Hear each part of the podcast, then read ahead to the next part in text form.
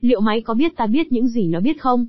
Một số nhà nghiên cứu cho rằng các phần mềm chatbot đã phát triển thuyết tâm trí. Nhưng điều đó có khiến cho thuyết tâm trí của chúng ta trở nên hoang dại không? Đọc tâm trí là việc phổ biến ở con người chúng ta.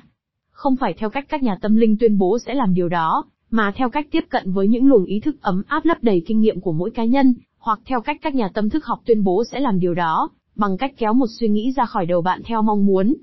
Việc đọc tâm trí hàng ngày thì tinh tế hơn, chúng ta ghi nhận khuôn mặt và chuyển động của mọi người, lắng nghe lời ăn tiếng nói của họ rồi quyết định hoặc cảm nhận được là điều gì có thể diễn ra trong đầu họ. Tâm lý trực giác như vậy tức khả năng gắn trạng thái tinh thần của người khác cho trạng thái tinh thần của chúng ta được các nhà tâm lý học gọi là thuyết tâm trí, theory of mind, và sự vắng mặt hoặc khiếm khuyết của nó có liên quan tới chứng tự kỷ, chứng tâm thần phân liệt và các rối loạn phát triển khác. Thuyết tâm trí giúp chúng ta giao tiếp với và hiểu được người khác, nó cho phép chúng ta thưởng thức văn chương và phim ảnh, chơi trò chơi và hiểu được các môi trường xã hội quanh ta. Trên nhiều phương diện, năng lực này là một phần thiết yếu của con người. Điều gì sẽ xảy ra nếu máy cũng có thể đọc được tâm trí? Gần đây, Michio Kosinski, một nhà tâm lý học tại trường kinh doanh sau Đại học Stanford, đưa ra lập luận rằng, các mô hình ngôn ngữ lớn như ChatGPT và GPT-4 của hãng OpenAI các cỗ máy dự đoán từ ngữ tiếp theo được đào tạo trên một lượng lớn văn bản từ mạng Internet đã phát triển thuyết tâm trí. Các nghiên cứu của ông tuy chưa được bình duyệt, song chúng đã thúc đẩy sự suy xét kỹ lưỡng và trò chuyện với các nhà khoa học nhận thức, những người đang cố gắng trả lời câu hỏi thường gặp hiện nay liệu ChatGPT có thể làm được điều này hay không? Và đưa nó vào lĩnh vực nghiên cứu khoa học vững chắc hơn. Các mô hình này có những năng lực gì, và làm thế nào mà chúng có thể thay đổi sự am hiểu của chúng ta về tâm trí của chính mình. Các nhà tâm lý học sẽ không chấp nhận bất kỳ tuyên bố nào về những năng lực của trẻ nhỏ chỉ dựa trên các giai thoại về những tương tác của bạn với chúng. Đó là điều dường như đang diễn ra với ChatGPT. Alison Gonick, một nhà tâm lý học tại Đại học California, Berkeley và cũng là một trong những nhà nghiên cứu đầu tiên xem xét thuyết tâm trí vào thập niên 1980 cho biết.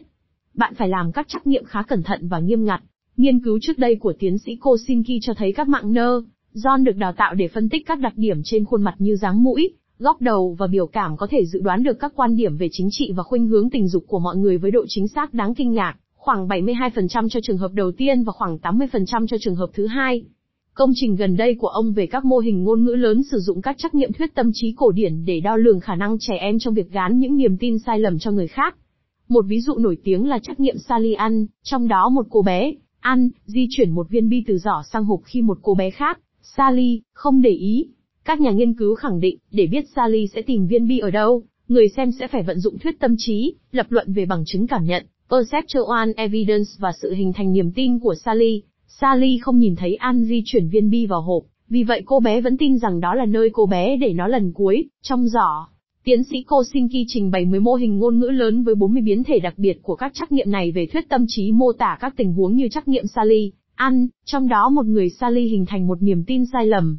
Sau đó, ông đặt câu hỏi cho các mô hình này về những tình huống đó, khuyến khích chúng xem liệu chúng có gán những niềm tin sai lầm cho các nhân vật liên quan và dự đoán chính xác hành vi của họ hay không.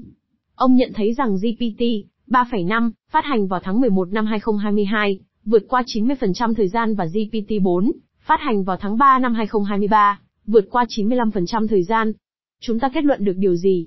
Máy có thuyết tâm trí. Nhưng ngay sau khi những kết quả này được công bố, Tomer Ullman, một nhà tâm lý học tại Đại học Harvard, phản hồi bằng một loạt các thí nghiệm của riêng mình, cho thấy rằng những điều chỉnh nhỏ trong lời nhắc hỏi có thể thay đổi hoàn toàn câu trả lời do những mô hình ngôn ngữ lớn tinh vi nhất tạo nên.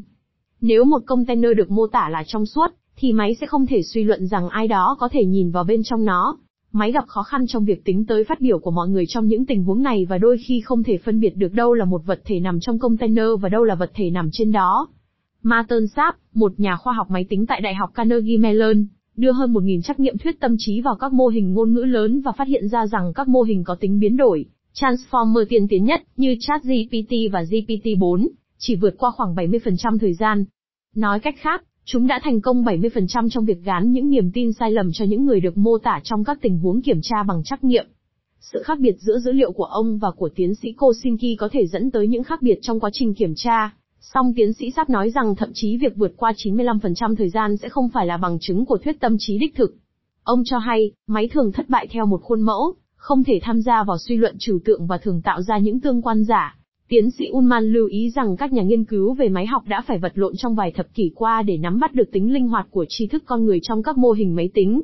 Ông nói, khó khăn này từng là một mặt tối bị che lấp, đằng sau mọi đổi mới thú vị. Các nhà nghiên cứu đã chỉ ra rằng các mô hình ngôn ngữ thường đưa ra câu trả lời sai hoặc chẳng liên quan khi trước đó đã được cung cấp thông tin không cần thiết. Một số chương trình chatbot bị các cuộc thảo luận xoay quanh giả thiết về việc những con chim biết nói làm chúng dối lên tới mức cuối cùng chúng tuyên bố rằng những con chim có thể nói được. Vì lý luận của chúng nhạy cảm với những thay đổi nhỏ bé trong các đầu vào của chúng, nên các nhà khoa học đã gọi tri thức của những cỗ máy này là tri thức mong manh. Tiến sĩ Gonick so sánh thuyết tâm trí của các mô hình ngôn ngữ lớn với sự am hiểu của chính bà về thuyết tương đối rộng. Tôi đã đọc đủ để biết những từ đó là gì, bà nói. Nhưng nếu bạn yêu cầu tôi đưa ra một tiên đoán mới hoặc cho bạn biết lý thuyết của anh Tanh cho chúng ta biết điều gì về một hiện tượng mới, thì tôi sẽ u ớ vì tôi thực sự không có thuyết tâm trí trong đầu. Ngược lại, bà nói, thuyết tâm trí của con người được liên kết với các cơ chế lý luận khác về thường kiến. Nó đứng vững khi đối mặt với sự suy xét kỹ lưỡng. Nhìn chung, Công trình của tiến sĩ Kosinski và những phản hồi đối với nó phù hợp với cuộc tranh luận về việc liệu những năng lực của các cỗ máy này có thể so sánh với những năng lực của con người hay không một cuộc tranh luận khiến cho các nhà nghiên cứu làm việc trong lĩnh vực xử lý ngôn ngữ tự nhiên bị chia rẽ. Những cỗ máy này là những con vẹt ngẫu nhiên, hay trí thông minh của người ngoài hành tinh, hay những kẻ lừa đảo gian xảo. Một cuộc khảo sát vào năm 2022 về lĩnh vực này cho thấy, trong số 480 nhà nghiên cứu trả lời, 51% tin rằng các mô hình ngôn ngữ lớn cuối cùng có thể hiểu ngôn ngữ tự nhiên theo một nghĩa nào đó, và 49% tin rằng chúng không thể hiểu. Tuy không coi thường khả năng hiểu của máy hoặc thuyết tâm trí của máy, song tiến sĩ Ullman cảnh giác với việc gán những năng lực của con người cho những thứ phi con người. Ông lưu ý tới một nghiên cứu nổi tiếng vào năm 1944 của Zit Heider và Marianne Simmel, trong đó những người tham gia được xem một bộ phim hoạt hình về hai hình tam giác và một hình tròn tương tác với nhau. Khi các đối tượng được yêu cầu viết ra những gì diễn ra trong phim, thì gần như tất cả họ đều mô tả các hình dạng đó là con người. Những người yêu nhau trong thế giới hai chiều, chắc chắn rồi, hình tam giác nhỏ số 2 và hình tròn ngọt ngào, một người tham gia viết. Việc giải thích hành vi của con người bằng cách nói về những niềm tin, khát khao, ý định và suy nghĩ là lẽ tự nhiên và thường được xã hội yêu cầu.